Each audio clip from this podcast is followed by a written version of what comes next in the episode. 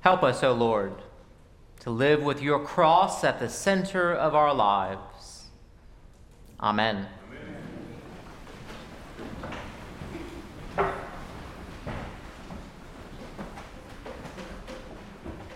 If someone asked you to define who God is, what would you say?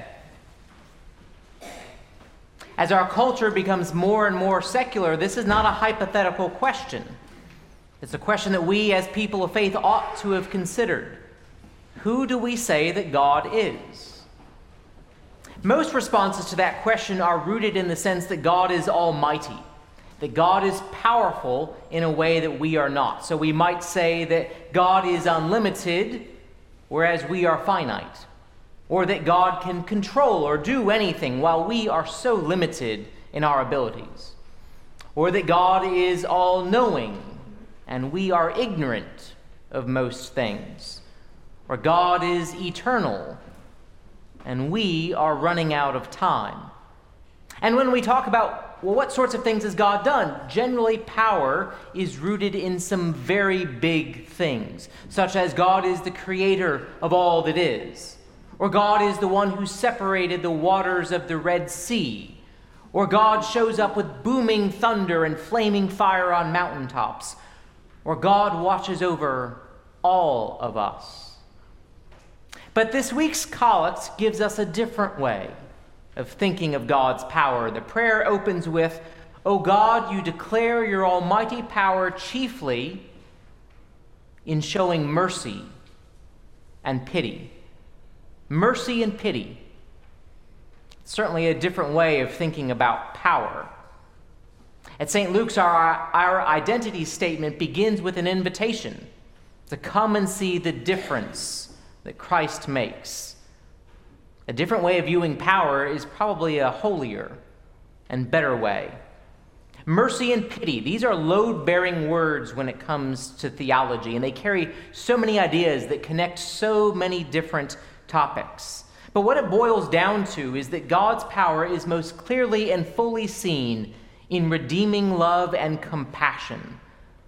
And so God's power is not what we so often think of when we think of powerful people. Power, in human terms, is usually about being able to make other people do what we want them to, or being strong enough to push others or nature around, or having the resources to do whatever we wish. But God's power is seen in love and compassion. It's not power over someone, it's power with and power for. God's power is that God sees our brokenness and responds not by being disappointed with us, but rather has compassion. And from the abundance of divine love, heals us. Not because we've earned it or deserved it, but because this is what love does. Love works to make all things well. But this is a very different kind of power than, we, than what we encounter in the world. When we see this sort of power, we might not even recognize it as being powerful. We might think that it's weakness, vulnerability, softness. We might say, yeah, that sounds nice. But that kind of power doesn't get anything done. That kind of power doesn't work out there in an everyone for themselves world. And yet, I think most of us would recognize that we spend too much of our lives pursuing power of one form or another, and not as much time as we would like building loving relationships. We recognize that what our society needs in this moment is not more people who are after power, but more people pursuing love. So, even though we might be tempted to dismiss mercy and pity as signs of weakness instead of seeing it as power, intuitively we all know that there's got to be a better way. And as St. Paul puts it in a passage that we've probably heard at a wedding, the most excellent way is that of love.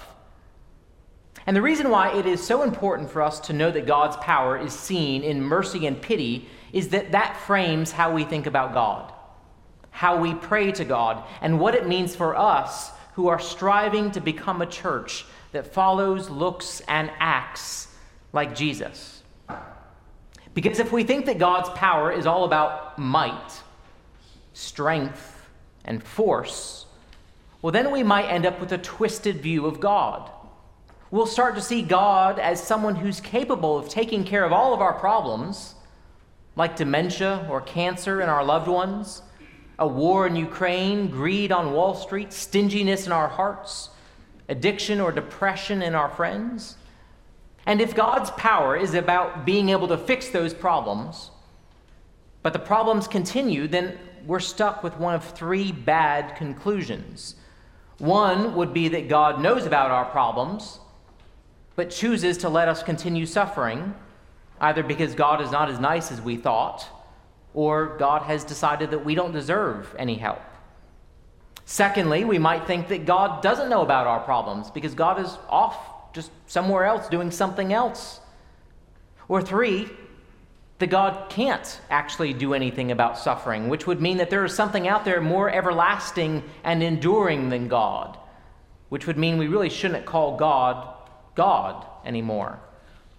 And these three deficient conclusions are the foundation for how a lot of people relate to God. Some people think of God as a demanding, punishing, judgmental deity who is just never satisfied with us, always demanding that good behavior comes before any blessings.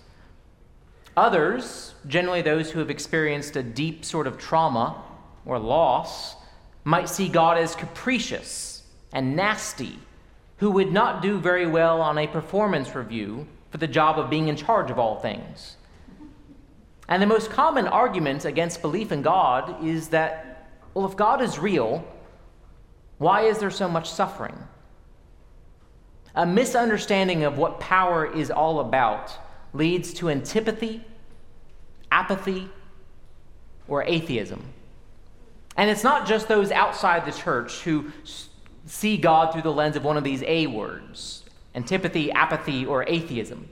The church has become infected with a sort of blindness to what God is up to. We've grown too focused on metrics to measure worldly power like attendance, budget, endowment size. We talk about the benefits of faith, what we get out of church, as if God were here to serve our needs. We compartmentalize God to being in the realm of the spiritual.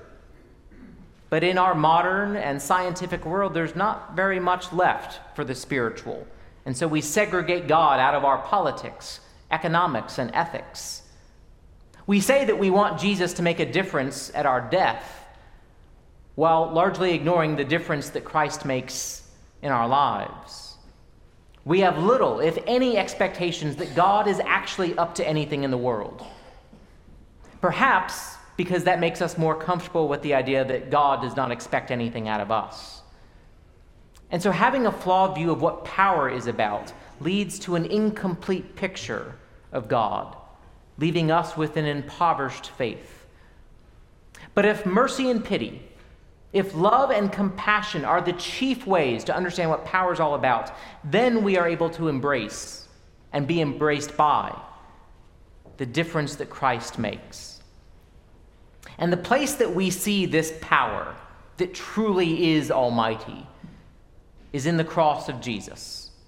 St. Paul is writing to a Philippian church that has some conflict and some questions. And he urges them to let the same mind be in you that was in Christ Jesus. In other words, stop trying to be right or correct or in charge, but have the same mind in you that led Jesus to the cross a mind that is fixed on love, mercy, and pity.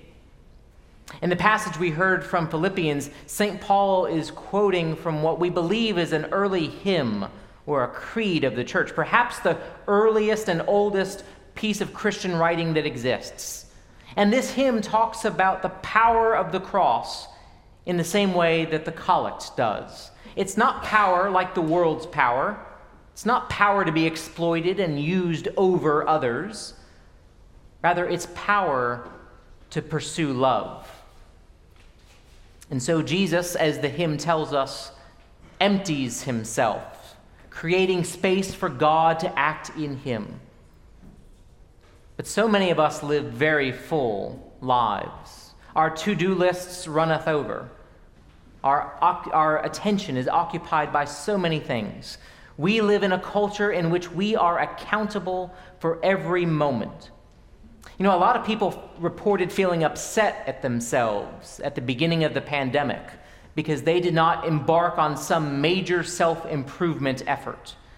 Remember back when we were all quarantined?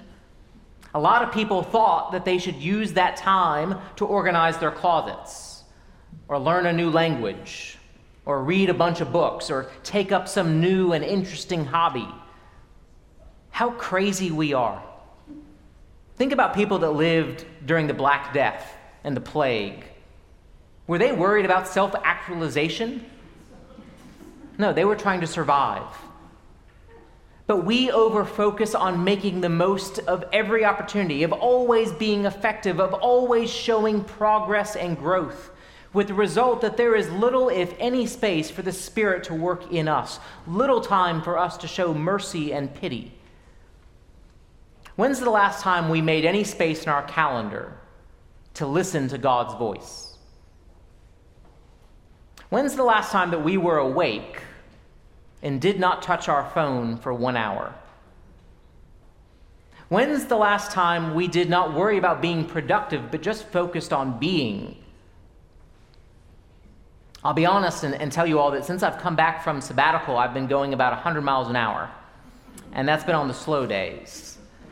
So this past week, sensing this, I took an hour, I closed my office door, turned off the lights, lit a candle and some incense, and just gave myself self the space to think and listen. Was that a productive hour? Not at all in terms of worldly power. But it was probably the best thing I did all week. How does modern life prevent us from making space for God? And as we're launching our annual stewardship campaign, which is the church way of saying fundraising, it's also a time for us to think about how we make space in our budgets for God and the church. As you review those stewardship materials, which are on their way to you in the mail, when you get that pledge card, consider it an invitation to make space in your finances for God to do something amazing, both in terms of our relationship to money, but also in terms of the thriving of this beloved community of St. Luke's. So often, when we think about power, power is seen as taking up space. The most powerful people have the biggest offices, the biggest bank accounts, the biggest entourage, the biggest houses, the biggest seats up in first class. But Jesus shows us that true power, that love, mercy, and pity are not about taking up space, but rather making room for others. And in that space where Jesus emptied himself, the love of the Father and the grace of the Spirit filled him with a love that led to the cross, the place where we see God's love, mercy, and pity. On the cross, we see the true might of weakness, the true force of vulnerability, the true strength of love. The result being, when we finally get to that day on which we can say that all has been made well, every knee will bend in heaven and earth, and every tongue confess that Jesus Christ is Lord. God wants nothing more than to fill you with this sense that you have been seen, forgiven, and loved. The cross of Jesus shows us that God is not disappointed with us. God is not waiting for us to clean up our act. Instead, God meets our mistakes with mercy and our suffering with pity. We might not be given a solution to get rid of all of our problems. But the fact of the matter is, even if all of our problems vanished this afternoon, we would probably have a whole boatload more by tomorrow morning. And so God instead gives us a love that is more everlasting than death, deeper than grief, more beautiful than sin. And this is the good news that Jesus shows us from the cross that God has met our brokenness with perfect pers- mercy and pity, which we call love. And with that love at the core of our identity and purpose, our lives become full of the blessed, bountiful, and beautiful difference that Christ makes.